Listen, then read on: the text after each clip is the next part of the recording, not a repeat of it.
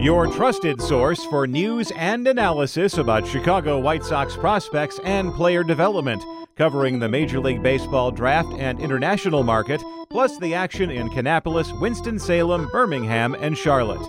This is the Future Sox Podcast with your hosts, Mike Rankin and James Fox.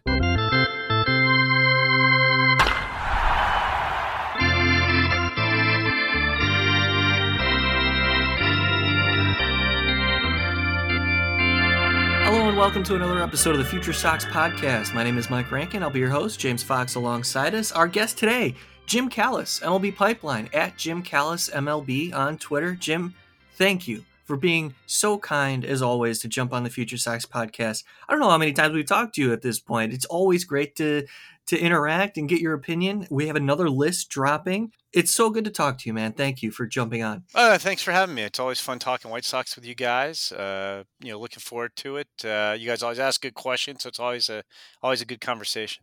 Oh, that makes us feel so good. Jim, here's where I want to start. Three lists over the last year plus. What kind of movement have you seen within the White Sox farm system regarding the progress and some of the prospects that you've seen brought in, as well as what you've seen develop over the last year plus? Yeah, I mean, uh, look, they had to go up because I think we ranked them what 30th this, uh, at this time a year ago, and you know, I still think, I mean, there, there's work to be done. We haven't done our, our organization rankings. You know, they're, they're still probably in the 20s somewhere, but I mean, I think things are looking significantly brighter than they did a year ago. I mean, you know, Colson Montgomery was already in the organization, but I think he's even better than people thought he was. The White Sox thought he was. Like he's obviously really, really good. You know, they signed they just signed Oscar Colas. You know, he got to AAA in his debut. You know, the draft was really interesting with Noah Schultz and Peyton Pallette and Jonathan Cannon. You know, they had guys in the DSL emerge you know, Ryan Burrowes, I, I, don't even think they had signed him when we did our preseason last list last year because he was an April signee. You know, Ryan Burrowes, like who I had never heard of, you know, a year ago, is really interesting. So I, I think there've been a lot of you know positive developments uh, in the system, and I think it's it's definitely deeper than it was 12 or 18 months ago. You hit on Colson Montgomery. He's been our top prospect since they drafted him, and this is over the course of multiple lists now. What kind of development have you seen from his game, and what makes you encouraged that uh, he'll be among the league's top prospects moving forward? Yeah, you know, I mean, look, we knew when they took him in the first round, you know, and, and, he was, I think, everybody's White Sox top prospect as soon as they drafted him. You know, he was a really athletic kid. You know, he you know set the basketball scoring record as high school and could have walked on to Indiana in basketball if he'd gone to college. And you know, six foot four lefty hitting shortstop with power. You know, you got all the Corey Seager comparisons. And then, you know, you get to see him in his first full season in pro ball and, you know, just eh, really advanced swing decisions. He doesn't chase pitches out of the zone. He lays off difficult strikes that are strikes that, you know, if you put in a play, you're probably getting yourself out you know, I think we talked about this in the past. He didn't homer in his 26 game pro debut. He hit only 11 homers last year, 96 games. And in some ways, it's almost a positive because unlike a lot of young hitters, he's not selling out for power. He's, he's not you know coming in with this first round bonus, being like, oh, I got to justify this. And he's just what I really like about him. I think the most is. I think he's trying to just be the best hitter he can be, and the power will come when the power will come, which is you know, it, it's easier said than done to have an approach like that.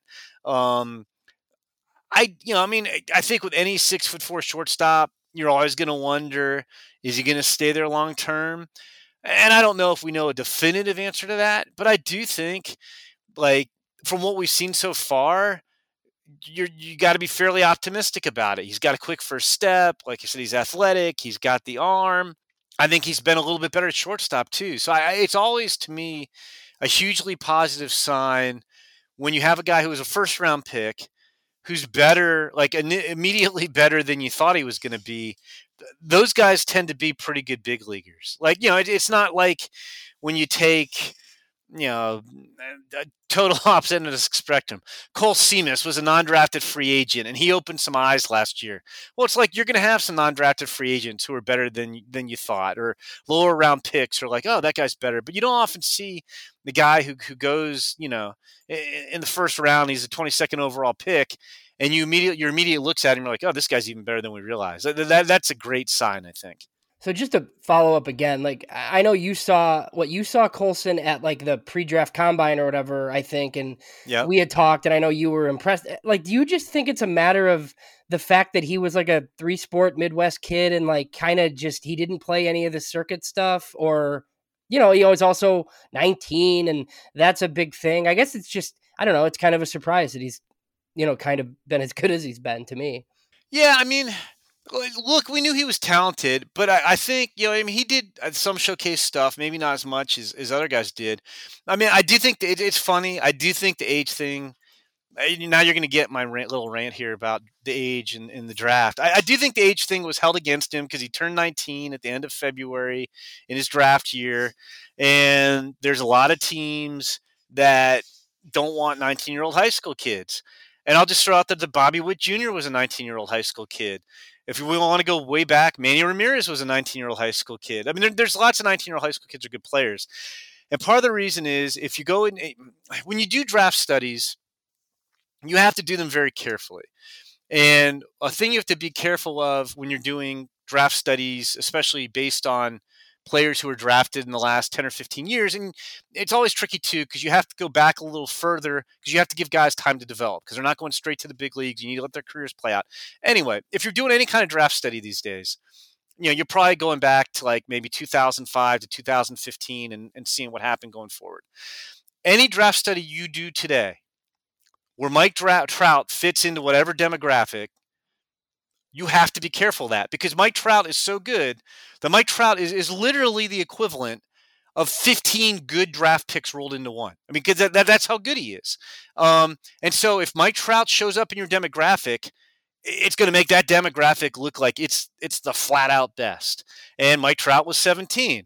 And so if you do this age study, it's going to show you, oh man, 17 year olds, they're unbelievable. Well, not every, you know, like Mike Trout, like if you, if you weigh Mike Trout as a great player but you don't count him like like if you just did it based on total war, Mike Trout winds up counting as like 15 good draft picks, and it skews your, your, your list. And I think people have read a little too much into that. Yes, if, if, everything's equal, you'd rather have the younger. I'll give you another example. I loved Brett Baty coming out of the draft a couple years ago, and there were people who thought Brett Baty was just about the best high school hitter in that class. And there were teams that flat out weren't going to take Brett Baty because he was 19. I remember talking to one of those teams because it was hard. We always try to, our draft list is not, hey, this is who Jonathan Mayo and I like. There, there, there's some of that obviously in it, but it, we try to reflect industry consensus. And I was like having a hard time, like, where are we supposed to rank Brett Baty? Because there are teams are out on him. I remember talking to a friend of mine who worked for team, and I was like, where are you guys on Brett Baty? And he's like, we wouldn't draft him because he's 19. We would just flat out wouldn't take him. And I'm like, well, what happens if Brett Baty goes to University of Texas, which is where he was committed, and he tears it up for two years and he's a draft eligible sophomore, and, and he hits like everybody thinks he's going to hit, and the guy laughed. He's like, "Oh, we take him in the first round," um, and, and, like that makes no sense to me. So I, I, do think that stuff got held against Colson Montgomery.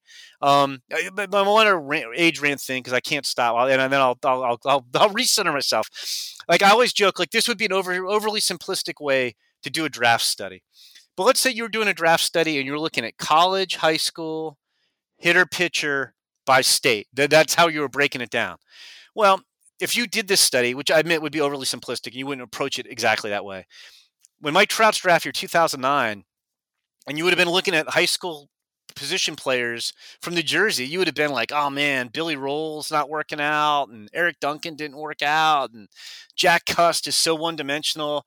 You know, these big money New Jersey high school players don't work out. So don't take them. Don't take the big the high school player, high school hitter from New Jersey. It's a bad move. And then as soon as Mike Trout hits, the, if you were doing that that study, which again would be overly simplistic, it would tell you flat out the best thing you could get in the draft is a high school hitter from New Jersey because Mike Trout. Like, and it's just like I, I just did people read too much into that study. You have to look at the talent of the player first. And I do think I, I, know, like I always thought. I'm not saying I thought Colson Montgomery was going to be this good, but when I was doing our draft coverage in 2021, Colson Montgomery sounded really interesting. Yeah, he's athletic. You know, maybe moves off short, but like six four, Corey Seager, like that all sounds intriguing to me. Um, and there were teams like I, I think for like a lot big part of the spring is like ah that guy's like a second or third round pick, and a lot of it was because he was 19. Um, and and I just think if you can you, you yes, you can factor that into your thinking somewhat. If I had a 19 year old with the tools of Colson Montgomery, and I had an 18 year old with the tools of Colson Montgomery, and I thought they were the same player, I'd rather have the younger guy. But talent's talent, and you got to look at talent first, age as a very secondary consideration at least in my mind. And so, you know, good on the White side. I mean, look, it, it, doesn't hurt. I mean, we all know Mike Shirley likes his Indiana guys. Um, and uh, you know, Mike you know, I had an affinity, and obviously knew Colson probably better than just about any scouting director in, in baseball. But that was that was a great pick. So the other guy at the top of the list is Oscar Colas. You know, I know the White Sox have had a you know, they've they've signed a lot of Cuban players, right? And some of them, Yoelqui Cespedes and your Yolbert Sanchez's looks like, you know, maybe some minimal impact here, but I think Oscar Colas looks like he might be pretty good, even with some of the shortcomings that maybe he has. You know, it looks like he might be the opening day right fielder. What are your thoughts on that plan and then just in general his first professional season? And again, you know, here's another guy who I think it's very encouraging. I think he was even a little bit better in his debut than I mean, I don't know if he was for you guys, but like he got to AAA, he hit 314. I mean, look, we knew he had power, we knew he could throw, but he showed some ability to make adjustments at the plate. It seemed like he made better decisions and was a more polished hitter, more disciplined hitter as he rose through the minors. Um, you know, he showed the ability to use the whole field. He showed some two strike adjustments. He showed the ability, okay, you know, making some adjustments against left-handers. So I, I think there was more feel for hitting um, you know, that I thought we'd see, or at least in his first year. I think you can make a case. I think he is their best right field option, isn't he? I mean, like if we're we're looking at, like, I, I respect Gavin Sheets. Gavin Sheets shouldn't be playing right field. Um, Gavin Sheets is a first baseman DH. I know they've put him in the outfield, but he's not. I mean, he's not an outfielder. He, he just isn't. Um, and so if you want to factor in guys who could who should be playing right field, he's I think he is their best option. I I, I, I mean, granted, you want I mean I don't think spring training performance means a lot, but you you you want to get a feel for you know how it looks in spring training. But if it were up to me, I'd play him in right. Well, I mean that would be my right fielder. What would you guys do? Yeah, we I think we're in agreement that it has to be him. And look, one of the debates we've had, Jim, on the podcast is just the environment in Charlotte. Some of the stuff that Oscar Colas needs to figure out or do, right? I just I just feel like he could go to Charlotte, still have those bad habits, do very well, and oh yeah, up, everybody and, and, come up anyway, and still have the same problem. So you might as well start him in the big leagues. Yeah, I, I agree. I, I, agree. I mean, I would, and you know, especially here's the thing too. I mean, it's a very secondary consideration. But with the way the rules work now, if Oscar Colas is on your open, like he, just because you have him on the opening day roster doesn't mean he has to stay up all year. If he comes up and he hits 170 in April and he looks overmatched, you can send him to AAA. But if you put him on the opening day roster and he has a good year, and let's say he wins Rookie of the Year, you get a first round pick. And so, like, I'm trying to win. I think he's the best guy. I, I don't necessarily feel like the White Sox always have made too many recent decisions based on hey, like maybe we should consider defense to some extent because it helps our pitchers if we have good defenders out there. And, you know, Colas is not a gold glover, but I mean, Gavin Sheets is a first baseman playing right field. Like Andrew Vaughn was a first baseman playing left field. Eloy Jimenez was a DH playing the outfield. Like those things aren't helping your pitching staff when you have guys like that running around the outfield. What's your opinion on the White Sox in 2023, Jim? I'm looking forward to Andrew Vaughn's season. I think he's going to really come into his own and showcase why we loved him so much coming out of the draft in 19. But, you know, there's some movement on the roster. The pitching staff needs to stay healthy. Uh, your assessment of where they stack up against the rest of the AL Central? Yeah, I mean, I think it kind of is like last year, honestly, where I like the team on paper I don't feel like the division's deep. I mean, the Tigers aren't going to win. The Royals aren't going to win. The Twins should be better. I feel I think the Guardians have a good team. I, it's weird. Like I think a lot of their hitters and pitchers are like the same kind of profile, and I think a lot of things went well. Like last year, a lot of things didn't go well for the Twins. A lot of things didn't go well for the White Sox, and I feel like most things went well for the Guardians.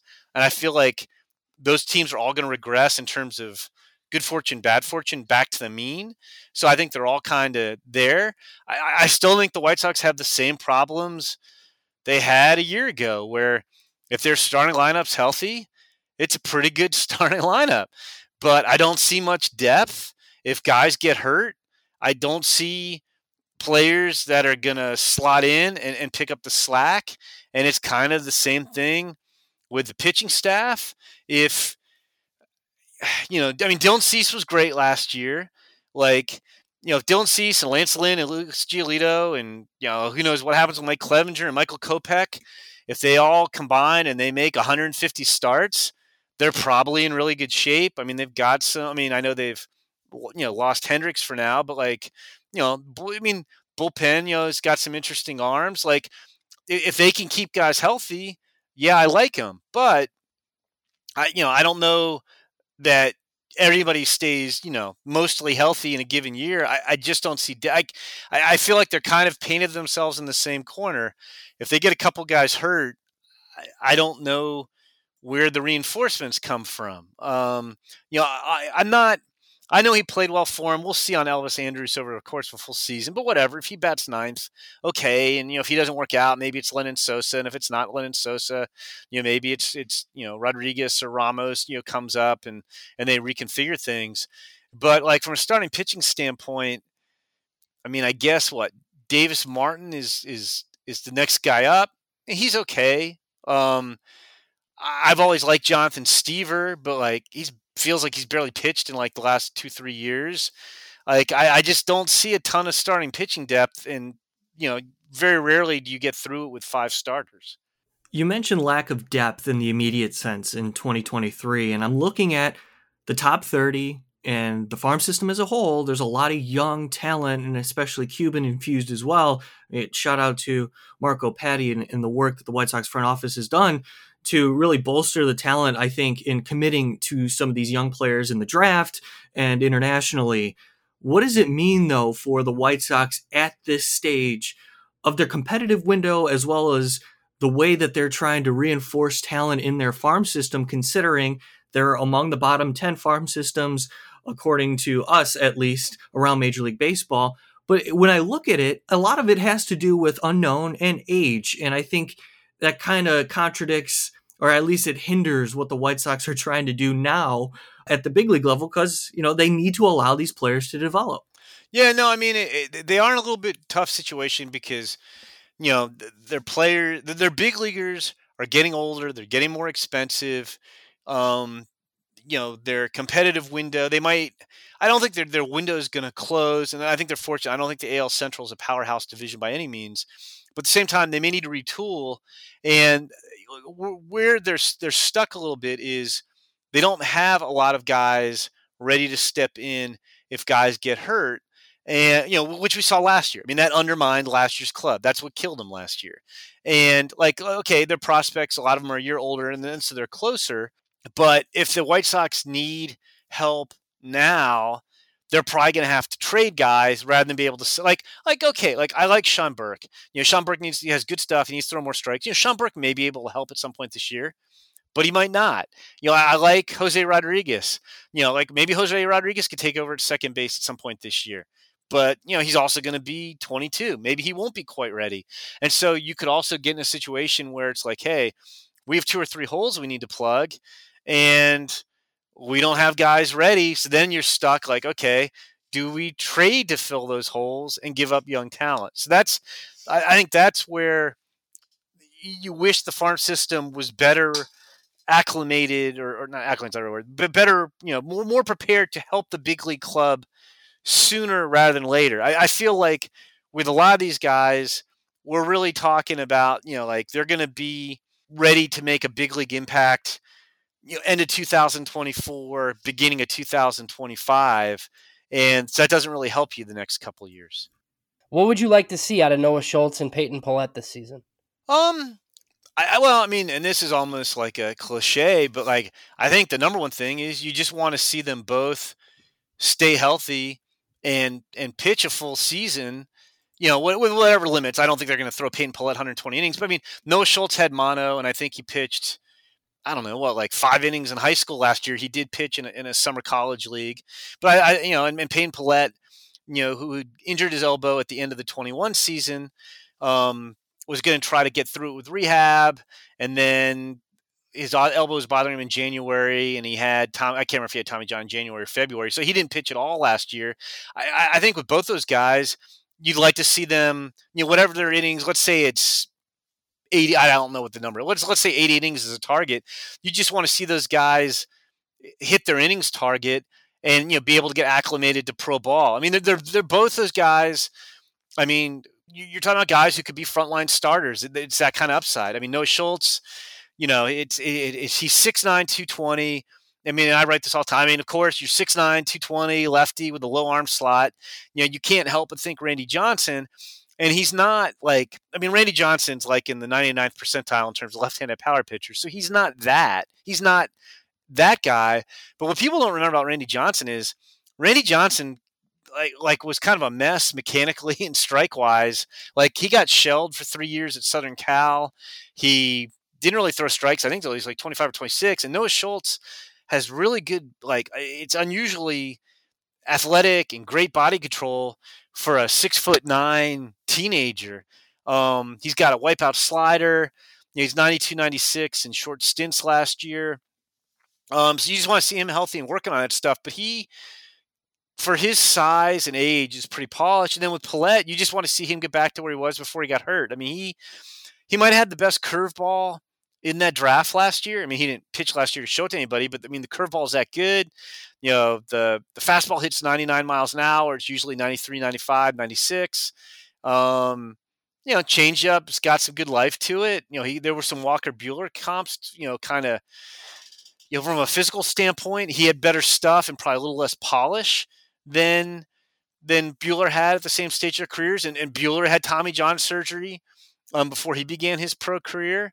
So I, I think with those guys, you're just hoping that they show the stuff that they've shown in the past, and you get you know 80, 90, whatever whatever the target is out of them healthy to lay the groundwork for then going forward from there. There's no I in team, but there is one in Indeed, and that's the hiring platform that you need to build yours. When you're hiring, you need Indeed. Instead of spending hours on multiple job sites searching for candidates with the right skills, Indeed's a powerful hiring platform that can help you do it all. One of the things I love about Indeed is that it makes hiring all in one place so easy because Indeed does the hard work for you. They show you the candidates whose resumes on Indeed fit your description immediately after you post so you can hire faster.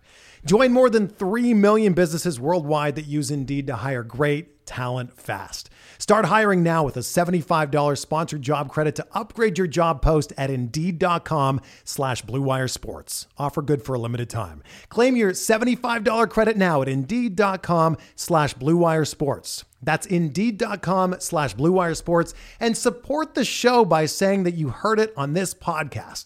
Indeed.com slash BlueWire Sports. Terms and conditions apply. Need to hire? You need Indeed we were talking pitching there with Noah Schultz and Peyton Pallette, and I want to take it further with more young pitchers within the farm system. Now, I'm optimistic about several names, mainly because a lot of them have plus pitches. Specifically, I want to hit on two names here Cristian Mena and Norge Vera. They, they went in separate directions last year. Cristian Mena is skyrocketing while Norge Vera didn't really pitch much and we're kind of down. And on the list, it, it kind of shows your opinion on Norge Vera's status at this point of his development. Um, what's your evaluation there of the last year plus of those two players? Yeah, you know, Mena's interesting. You know, he, you know, it's weird. I have scouts who think he's fairly ordinary, and I have other guys who, and you know, who like him more than that. And, and he missed bats. He got to, you know, he's part of Project Birmingham, but he pitched well in High A last year as, as a 19 year old. Um, you know, he's interesting I think he's more of that middle to back of the rotation type of guy because it's not overwhelming stuff. You know, the fastball's 92, 94. I think the curveball's the best pitch. The fastball's, you know, plays solid. The rest of the stuff's pretty average, but he's you know, he's good. He's shown aptitude. He's athletic. He throws strikes more than a lot of their guys, and he keeps getting better. And he's only 20. So I'm, I'm like, he's a guy who could make another, you know, leap forward. Like, if you told me he threw a couple ticks harder this year, that would really raise his profile. So he's super interesting. Very, you know, Vera's intriguing, but he's barely pitched. You know, he had some mild shoulder soreness in 2021 and he was in the DSL kind of for tax purposes, like a lot of the Cubans do. And you know, 20, 21 year old Norge Vera facing you know DSL kids is not really meaningful action. Um, and then last year he had a lat strain, and so his season started late, and he just needs to pitch. Like I, I would throw him like in terms of development goals. We we need Norge Vera to get you know 100 something innings and show us what he can do, and you know it's like okay you know, what is he? You know, he was 95 to 100 in the DSL. He was 90 to 93 at the end of last season. Like his slider was a sharp mid 80s breaker in the DSL, and it was an upper 70s slurve at the end of last season. Um, you know, the changeup is you know the controller very much kind of works in progress. So you like the raw material with Norge Vera, and he's I wouldn't say it's like a make or break year, but like he's been in the system now. This is his third season in the system, and we really haven't seen very much out of him. And the stuff was kind of pedestrian toward the end of last year in Double A. So like with him, I, I think it I think it's not a make or break year, but I do think it's a significant year. Like we we need to see the Norge Vera that they saw you know, when he was working out for clubs and it was this real live arm, and, and then he kind of showed that stuff. It was only, I think, what, 19 innings in the DSL. There, there's upside there but there's also a lot of variance because we just haven't seen it very often and, and certainly not in the US.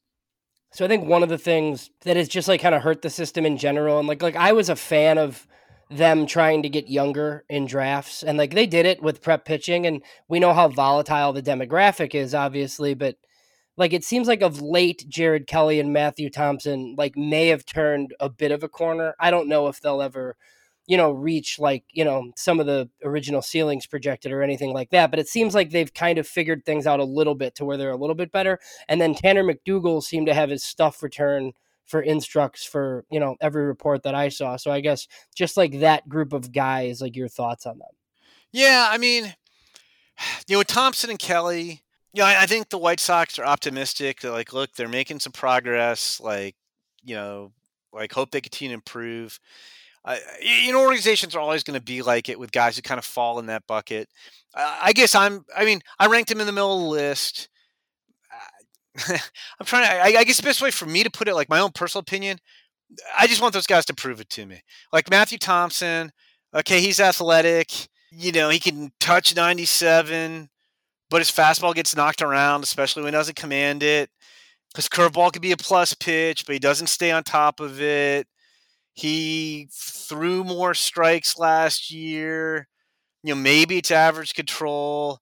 Like uh, you just see it. You, see bits and pieces and flashes. Okay, he's gonna be a starter. He's got to do do that stuff more regularly and have it all at the same time. Not you know, oh the fastball is looking better tonight. Oh the curveball is looking better. Oh he's throwing strikes. Like it just has to be consistent. You know, Jared Kelley, he's even harder for me to figure out. Like he's gotten in better shape. I mean, he kind of let himself go during the pandemic year before they made him a second round pick and paid him three million. His body looked awful. There, I don't think there's anyone to pit. I mean, just his body looked awful in his first year in pro ball. He was terrible. He didn't stay healthy. He got in better shape, stayed healthier. He still walked 47 guys in 77 innings last year. He struck out only 71 you know, you could see the plus fastball, you could see a plus changeup. The breaking ball's okay. There haven't been strikes. Like, okay, I mean, yes, he was much better in 2022 than he was in 2021, but he was terrible in 2021. So I, I don't know. Like, I, I feel like if you if you made me say, okay, like, and, and look, pitchers like they don't develop in linear fashion, especially compared to hitters.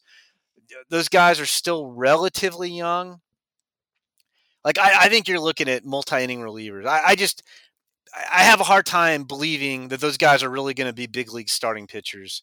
Like, eh, look, they're young. Maybe they could turn it around. They just haven't shown any kind of consistency. or, or, reliability for me to believe that. You know, McDougal's super interesting. Um, I saw him at the uh, at the first draft combine. He was, you know, he helped himself more than just about anybody there. He had high spin rates. He had like really good pitch metrics on the fastball with induced vertical break. And, you know, he was a guy who was inconsistent as a, as a high school senior in Nevada. And that kind of propelled him into the fifth round. He got an over slap bonus. And they blew out his elbow and had Tommy John. But, but I heard the same thing you did. Like he, his stuff was looking good in instructional league. Back up to 97. Breaking pitches look good we just haven't seen him. I mean, and he was inconsistent with his strikes and, and, and consistency of stuff in high school. And, you know, like in some ways, I mean, I haven't ranked behind the other two guys because he just hasn't done anything as a pro. In some ways, I guess I'm more optimistic because, and maybe I, maybe this is a, a silly way to look at it, but he hasn't gone out and struggled like Thompson and Kelley have. So like I'm holding that against Thompson and Kelley, and I'm not holding against McDougal, who honestly hasn't had a chance to fail yet. Um, but yeah, he's he's interesting. Like, I, I guess personally, I might have a little prospect fatigue with Thompson and Kelley. Like, even though I ranked McDougal behind him because he hasn't had a chance to do anything or prove anything yet. Like in my gut, I probably well, I'll put it in terms of guys becoming a big league starter. I think Tanner McDougal has a better chance, but part of that may be that he hasn't gone out and had the chance to struggle in, in pro ball um, whereas the other two guys have, have struggled mightily. Yeah, I think that makes lots of sense. I think uh, I, I, think we agree. You know, I don't know how big of a deal this is, Jim, but like the the White Sox often are criticized by the fan base for stuff like you know like signing your Kendall Gravemans and just eh, not even like one signing, right? But it seems like they spend a lot of money on their bullpen, and fans would prefer, I think, that they just kind of make their own bullpen guys. And it seems like this offseason, and it might just be a one off, right? But they've added Gregory Santos, Nick Avila, and Franklin German. All three are on the top 30 list. Just, you know, do they seem like intelligent, low cost flyers that maybe they should do more often? Yeah, I mean, especially when you're trying to win. I mean, this isn't a rebuilding team, and I like all three of those moves. I'm not saying they're going to be closers or, anything like that. I mean, um, I don't necessarily, you know, I mean, look, relievers are volatile, so who knows, like if they're going to hit on one of them or two of them or all three of them or whatever. But those are all guys who are ready to pitch in the big leagues. You know, I don't think they really have much to prove in the minors, and it could all help the big league club. I, I think there's probably the most optimism surrounding, surrounding Avila, who's kind of a crazy rags to riches story. He was a 26th round pick out of Long Beach State.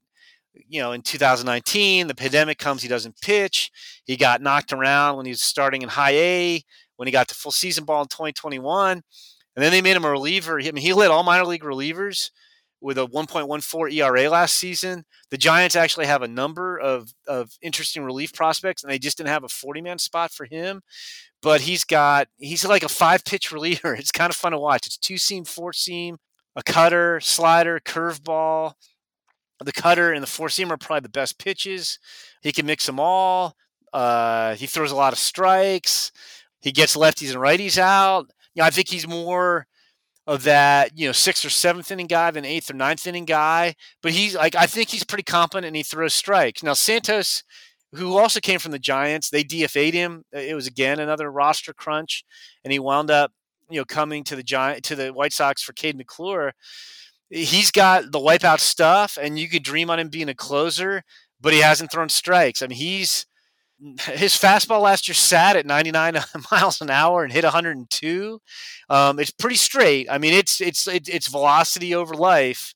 But then his slider is probably even better. It's 87 to 90 to 93 with two plane depth, and it had a 45% swing and miss rate. And if he can throw strikes and locate his pitches, he's that's an eighth or ninth inning guy. So there's upside there. And then you know German again was kind of a you know roster move. Like, like I think they're just opportunistic getting all these guys. You know, Avila Rule Five, Santos and, and German when they got DFA'd. You know, Santo. I mean, German former starter uh, came from the Yankees in the Adam Ottavino salary dump, and he was kind of like low to mid 90s as a starter. And once he moved to the pen, 96 to 98 up to 100 with a lot of riding action. Um, he's got a, a mid 80s slider. He's got a splitter, which is pretty interesting at times. He doesn't command it as well. But yeah, I, I think all three of those guys are you know you know ready to pitch in the big leagues from the standpoint of there's really nothing for them left to prove, and those are all good good depth arms. Uh, you know, and and yeah, I mean, if you're th- those are the types of guys that if you're trying to win, like you, you, they give you bullpen depth and you know they they basically gave up what a hundred you know hundred thousand dollars to draft Avila, and they traded Kendall Graveman and Theo Denlinger, Denlinger to get Santos and Franklin and German. I mean, that's pretty impressive. Like I so yeah, I really I, I, I like those moves a lot. Jim, you've been so kind with your time. Few more for you. And I want to take you back to a player that you mentioned earlier in the podcast, and that's Panamanian middle infielder Ryan Burrowes. You ranked him 11 on MLB Pipeline's list. This is a name that's popping up. Uh, he turns 19 in August. Yep. Shortstop, you can play the position. What are your um, evaluations there, and, and what do the White Sox have in this player? Yeah, you know, it's it's interesting. I mean, like I said before, like he was not a guy who was on my radar really. I mean, he was part of their 2022 international class, but he signed, you know, he signed for $75,000. So he's not a big time guy. And just scouts who saw him thought he like had advanced hitting ability.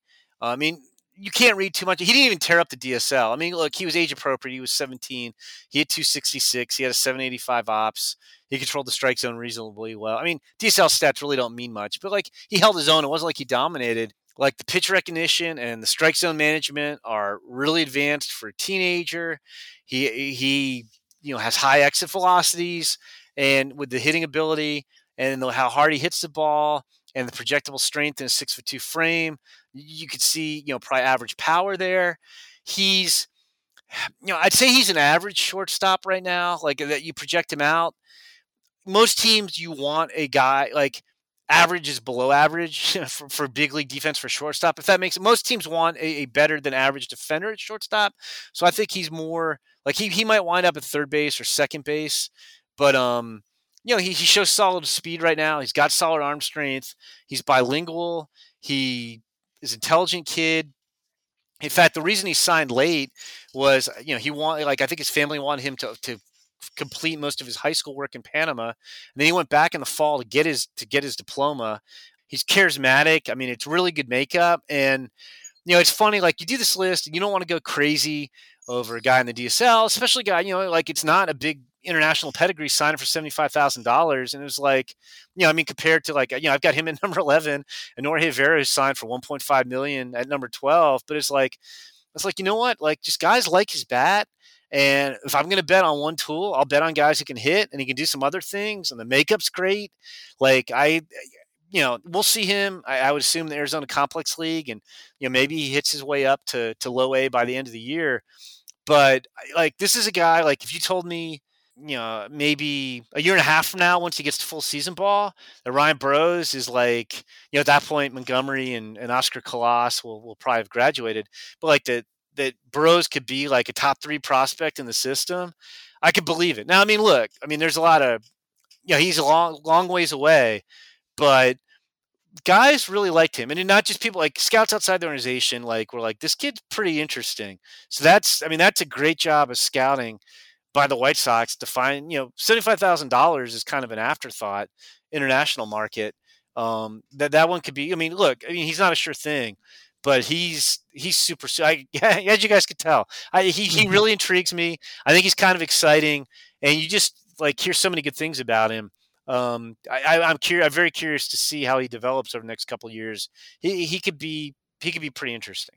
Uh, you think about the currency of the game this i guess in the modern era a 19 year old soon to be player in the farm system with so much upside without you know a lot of stuff on paper that shows he's failing may give the White Sox some leverage, and not to say that they want to deal him, but it's just an example of something um, or a strategy that teams can use. And you want to see, personally, uh, you as in me, uh, I'd like to see the White Sox gather more of these types of talents to have that flexibility to either you know watch them develop or use them to make their team better in the immediate sense at the big league level i think it's fascinating how the modern athlete is developing at such a quicker pace than what we're used to seeing over the last 10 years. Um, really interesting and good stuff. Jim, on Burrowes. Now, I wanted to close it out from my end with this a, a number of names on the back end of your top 30 list on MLBpipeline.com. Curious if there's anybody that jumps off the page at you that you're most intrigued. Uh, I, I'm interested in seeing Jonathan Stiever's 2023. I wonder what's going to become of this player after we really haven't seen him pitch. I mean, he had a cup of coffee last year in, in Charlotte, made one appearance in 2021. Obviously, he debuted in 20 at the big league level. They're just questions about a player that we were really high on just a few years ago. But outside of Stiever, is there anybody else that you are looking at on the back half of your list that's intriguing? Yeah, I'm with you on Stiever. Like, um, I think at one point I had him ranked as their second best pitching prospect behind Michael Kopech, and then he's just his stuff and control haven't been the same since he had forearm soreness in, in spring training 2020, lat surgery in 21. You know, he had three appearances at the end of the season. Yeah, we just haven't seen him pitch to know where, where the stuff stands. But like when he was healthy, it was 92 98 with a plus spike curveball. So we'll see. I, I I mean, if he could get back to where he was, I mean, that would be a boon for the White Sox. The, the three guys I'd throw out, like I have on the back half of the list, who, from talking to people and just my own curiosity, who I think intrigue me the most, are I think Wilfred Veras, who's a corner uh, corner infielder, whose father Wilton played in the big leagues, and he's a cousin of Fernando Tatis Jr. He's got some of the best raw power in the system. Um, needs to get some more polish as a hitter, but he's a guy to kind of keep an eye on. He's 20. I think he'll be in double A this year. He's one. A guy who we really haven't seen a whole lot of, even in college, is Terrell Tatum, an, an outfielder who was like a, a part time guy his first three years at NC State. Then he was part of their, their College World Series team. Um, if, you want to dream on Terrell Tatum, you can look at. I don't know if you guys have seen. There's YouTube video. He had a massive home run. They beat Vanderbilt and Jack Leiter one nothing. And he also had a crazy bat flip too and so he's he's like a well above average runner. He he's got some like untapped potential at the plate because he's he only has 600 at bats in the last five years between college and the minors. He had a 50 game suspension last year because he tested positive for amphetamines. Then he was going to AFL and he hurt his ankle. He only played six games, but like he, he's one of the better runners. There's some offensive ability. He can play center. Just need to see what that guy can do. Um, he had 135 at bats last year, so like he's a guy who could come up. And then this guy was a little bit old for the DSL, but Loidel Chapelli is kind of an interesting kid. He's a second base. I guess he's not a kid. He's 21, but he's kind of a slightly. I, am not saying he's Jose Altuve, but he's kind of built like a little bit bigger Jose Altuve. He's like listed 5'8", 187. As we all know, if you're listed at 5'8", you're probably not 5'8". Like you know, like they usually cheat a little bit on the on the shorter guys. But like he played well in Cuba. He's MVP at the 1500 World Cup international tournament. And he had a big year in the DSL. Granted, he was older, but he's got hitting ability. He could be a guy who hits for some average with 15 home runs. We need to see him against age appropriate competition. Like, I don't think it's out of the question that he plays in high A this year, but uh, he's I, I, I have him behind the other two guys, but those are three hitters that that like talking to scouts from other organizations too. They're like those guys are kind of like everybody kind of has them on their radar, and they they kind of want to see. They're still trying to figure them out, but they want to see what those guys do in 2023. Awesome, Jim. And again, thanks for joining us. I just had a you know a couple of draft questions at the sure. end. You know, I'm I'm interested in this class and and mostly cuz it it doesn't seem like there's ever this many college shortstops. I'm sure it has to do with the fact of the 5-round draft in 2020 and the ramifications of that. But then even like some of the college pitching early and it just, you know, I just I like this draft class, but looking back at the White Sox, you know, it's Garrett Crochet, Colson Montgomery, Noah Schultz, three very different profiles. I guess I guess you could say that Mike Shirley likes premium upside, right? But it is three different demographics for sure. Like with the 15th pick, do you consider the White Sox basically a true wild card at this point where they could take any demographic? Yeah, yeah. I mean, I think that's fair, and and you know what? I think that's a good thing. I think like you'll get another one of my sermons here. Uh, one of the things I think people lose sight of with the baseball draft is okay. So now we're, we're 20 rounds. That's still 600 something players are going to get drafted but in a typical draft, and I've studied this for years, in, in, a typical draft, there's six to eight guys who are true stars. And then if you're lucky, there's another two dozen guys who are good big leaguers with consistent careers. And then everybody else in draft, you'll have guys who have breakout years and and do that, but you have guys who basically have, you know, their performance goes up and down and cup of coffee guys. Like every year I do a story where I go back and I look 10 years earlier if you redrafted the first round, you know, who would the first round picks be? And usually like the 30th pick, and these guys have had decent careers, but I don't think anybody would be like, oh, that guy's a first round caliber talent. But like the 30th picks, guys like John Jaso or Tommy Hunter or Alex, you know, Claudio, and it's like, wow, that's the 30th best player from draft. Like there just aren't like like 30 stars in the draft. And so when you if you're one of these teams it's like, oh, we we we, we want young guys or oh, we don't want high school guys because there's too much risk involved. You're cutting yourself out. Like you already have a very small group of potentially good players and you're you're you're cutting yourself out. You're you're making your odds of getting those guys smaller if you're saying, well, we won't take a pitcher in the first round or we don't want a 19 year old. And so I think the fact you just look at the fact that they took high school hitter, high school pitcher, uh, uh who am I forget? Oh, college pitcher, like that shows that they're taking the like who they think the best player is, and then that's good. So I, I like that. Um, but yeah, I mean, picking at 15, I, I do. I mean, I think everybody's a wild card right now because nobody knows who anybody's going to pick. I, I do think, I think it's a solid draft overall. Like if you're going 2080 scale, I'd probably go 55. I think the college hitters are the strength of the draft. There's good college pitching. There's some intriguing high school position players too. I think the weakest part is is high school pitchers who generally aren't going to be top 15 picks anyway. Um, I mean, I, have joked, I've joked with Mike Shirley. I'm sure, like in Mike Shirley's dream scenario, he'd love to get Max Clark, who's the best high school player in the draft and hails from Indiana, and you know, Mike Shirley loves his Indiana guys, and everybody likes Max Clark, and he's not getting to 15, so that's not going to happen. But you know, I, I, think they could be in the mix. Yeah, you know, again, this is early, but just throwing out some random names. If they went college pitcher, you know, it could be you know, maybe somebody like a like a Will Sanders. You know, you mentioned college shortstops.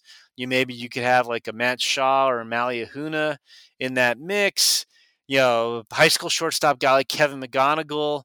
I, I think one of the big sleepers, high school shortstop wise, is a kid named Cooper Pratt. Um, but yeah, I, like I, I, we don't have any idea what they're going to do right now. But I think you're at least encouraged. You know, just looking at it this far in advance, like they should get a pretty good player at 15. There's some years where you're like, oh man, like there's eight or 10 guys I like, and then it drops off. I think, you know, I mean, they won't get as good players if they were picking, say, five, obviously, but I do think there's there's enough depth in the first round of this draft that they should get a pretty good player at 15.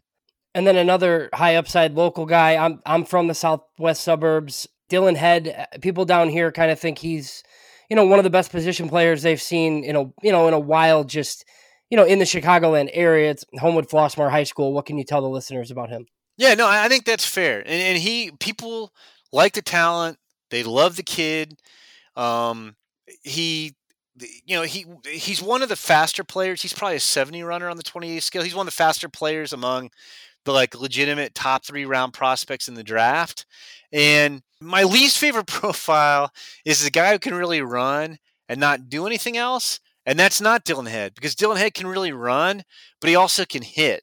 Um, you know, the, the, the you know he, he can play quality center field. I, you know, I think he's a guy who can, who can definitely hit and get on base. And I think it comes down to how high he goes, comes down to how much power you think he's going to have. You know, he's not super physical. He does it. You know, he's got some bad speed. He, he's he can pull the ball a little bit for some pop, but he's not real physical right now. And all the guys I talked to about him basically said the same thing. Like I think if the draft were today, Dylan would be early second round, maybe a supplemental first round pick. If he if he you know, shows if he gets stronger and does a better job of driving the ball, you know, and the rest of his game stays the same, then I think it's easy to take that guy. Like if you think Dylan Head has average power, he's a first round pick. And if you don't, like, and you think he's just going to be, say, you know, 12 to 15 home run guy, but he's going to be a solid hitter and he can really run and he can really play center field, you know, then you're probably taking him in that 30 to 50 range. But he's, I, I would think he's going to go really good you know, people, you know, love the kid too. Like it's good makeup. Like he's like like I, have heard the same thing you have. Like like he's one of the better position players to come out of the area recently. I mean, to compare him to say Ed Howard, you know, it's shortstop versus center fielder. I think there's more con- like Ed got mixed review. Like there were people who really believed in Ed's bat, and there were people who didn't believe in Ed's bat. And he's been hurt with the Cubs, so we haven't really been able to see what he can actually do. But I, like Dylan Head is a more advanced hitter than Ed Howard was at the same stage of their careers. Ed had more power potential, and Ed also looked like a Gold Glove shortstop, which is why Ed went in the middle of the first round. But but Dylan, I think everybody would tell you is a better he has more hitting ability than Ed Howard hit, and you feel better that he's going to be able to hit pro pitching and big league pitching than Ed Howard. So yeah, he's he's super interesting uh, for sure. You know, in terms of the, in terms of the White Sox getting him, I think they're just they're not in a good spot. Um, because I I don't think you take him at 15, and I don't think he gets to him at 51. I know uh, James and I are very much looking forward to watching Dylan play. Pleasure to have him here locally, of course. Jim, do you have any uh, trips planned, whether it's business or pleasure, coming up? Um, guy, well, you know, it's funny. I've been working on finishing top thirties. I, I, went to Arizona for like a weekend at the beginning of the college season to broadcast the Desert Invitational, but I haven't been spring training yet. And and and I, I actually one of the camps I will, will be hitting is White Sox camp, and I got Cubs camp coincidentally. But um, I will be going to Arizona for five days and running around, and then going to Florida for five days and running around. So so spring training is the next trip on my agenda. And then once I get through spring training, the draft will become my primary focus once again. Well, I think this year's spring training is unique, obviously, with the World Baseball Classic coming up. Thoughts on seeing more prospects participate in, in camps now because of the World Baseball Classic? Yeah, and I'll be honest, like I like to go later, and, and, I am to go just watch. You know, th- there's nothing better to me than to like watch players on the back fields. Like mm-hmm. if I go to Glendale and I can watch, I did this last year. Um, I did it both at Dodgers camp and White Sox. I think when I was when I was in White Sox camp, it was inter squad day, but they had two games going on. I saw Oscar Colas hit a triple. I think I saw Wes Kath hit a home run. Colson Montgomery looked good, but um, you know, you're watching I think it was White Sox double A, triple A on one field, White Sox high A, low A on the other field. And then when I went to Dodgers camp a couple days later, I think they had the Dodgers were hosting the White Sox double A and triple A teams, and the White Sox were hosting the Dodgers high A and low A clubs on their side. But it was the same thing. I'm watching. Maybe I had maybe you know what I take that back. I had I was high A, low A that I saw, but I'm watching Dodgers play White Sox on two fields. So I'll be honest. I don't even care who's in big league camp. Yeah. I want to go watch the guys on the back fields.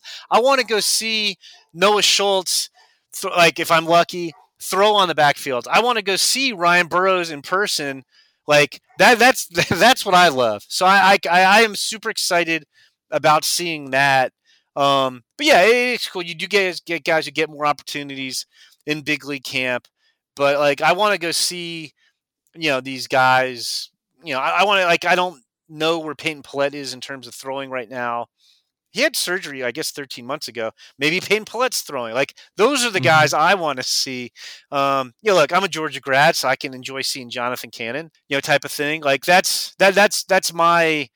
I, I love that you can tell. I, am getting excited just thinking about who, who I'm going to be able to see yeah. when I go out there. So I'm I'm looking forward to that. I'm with you, Jim. I remember when I went uh, for two years prior to the pandemic, I was watching Luis Robert, I was watching Nick Madrigal, Bryce Bush made an appearance, Lenyn Sosa, so many of these guys that we were intrigued. And uh, that that is, I think, the reason you go down to spring training is to check out those players. You know what's what's nice this year is it's it's insane thinking about this way, but it's the first time since 2019 that we've had spring training business as usual. You know, we had the pandemic mm-hmm. that struck. I, I went to Florida in 2020, but the pandemic hit eh, like almost right around this time. I think stuff got shut down about a week from now, three years ago. So everything crashed to halt in 2020. Then in 2021, spring training was was you know the like minor league camp started late because they didn't want to have those guys around the spring the big leaguers because they need to keep the big leaguers healthy. Everything was kind of you know, everybody was sequestered. I don't even know what how much access we had to players. I didn't even travel. Everything we covered was by Zoom. And then mm-hmm. last year we had the lockout. Um, and so that like if you had guys on 40 man rosters, they weren't in camp. Like a year ago at this time, I don't think the lockout had quite ended. So if you had guys on 40 man rosters, they weren't in camp because they weren't allowed to be. So I'm actually looking forward. Like this is the first time in four years, which is amazing, that, we will have a business as usual spring training where everybody's there. I mean, I guess the guys could be playing the World Baseball Classic, but it, you know, basically everybody's there when they're supposed to be, where they're supposed to be, business as usual. So I'm really looking forward to that aspect of it too. Well, Jim, safe travels. Thanks so much for all your coverage and, and thanks for your kindness to our podcast. It's always great to have you. And you're, like I said, you're always willing to come on. It's, it's awesome. Anytime Major League Baseball pipeline drops a list, you're there for us and we really appreciate it. Well, no, like I said, I appreciate you guys too. I think you guys do a great job. It's uh, like you guys always ask great questions. And, and look, I've always felt that like i mean it feels like I, I, make lists for a living i guess is if, if what i do but like if you're gonna sit here and rank players like whether it's you know the White Sox or the top 100 or whatever. You know, I do 10 organizations and we do the draft. Like, look, uh, like there aren't necessarily definitively right and wrong answers. We won't know for years how these players turn out. But at the same time, it actually helps me to be able to like explain. Okay, why do you like? Bryan Ramos more than Jose Rodriguez say, which we didn't cover. I'm just looking at my list, but like you, you, I should have answers to those questions. It's like it's not willy nilly, and so I think a it helps me to be thinking along the lines to be able to explain that and two i just think it, like having not that this is like you know we're dealing with like you know nuclear secrets here or anything but like it should be a transparent process. I should have reasoning. It shouldn't just be like hey why is ryan burrowes number 11 because and so anyway i just feel like if you're going to rank lists and say one player is better than another or worse than another you should be like if people want to know wh- why that is it, it's good for everybody to have those discussions. So I, like it helps me. So I, I appreciate you guys for for having me on. That's Jim Callis at Jim Callis MLB on Twitter. Go to MLB Pipeline. Check out his top 30. Jim is a friend of the show. We can officially call him that. For James Fox and Jim Callis, my name's Mike Rankin. Thanks so much for tuning into this episode of the FutureSox podcast. We're here for you every Tuesday. Go to SoxMachine.com, check out our Patreon, and uh, think about becoming a patron because we provide exclusive content just for you, and it keeps us going each and every day. White Sox content 365 days a year. We'll talk to you all next Tuesday.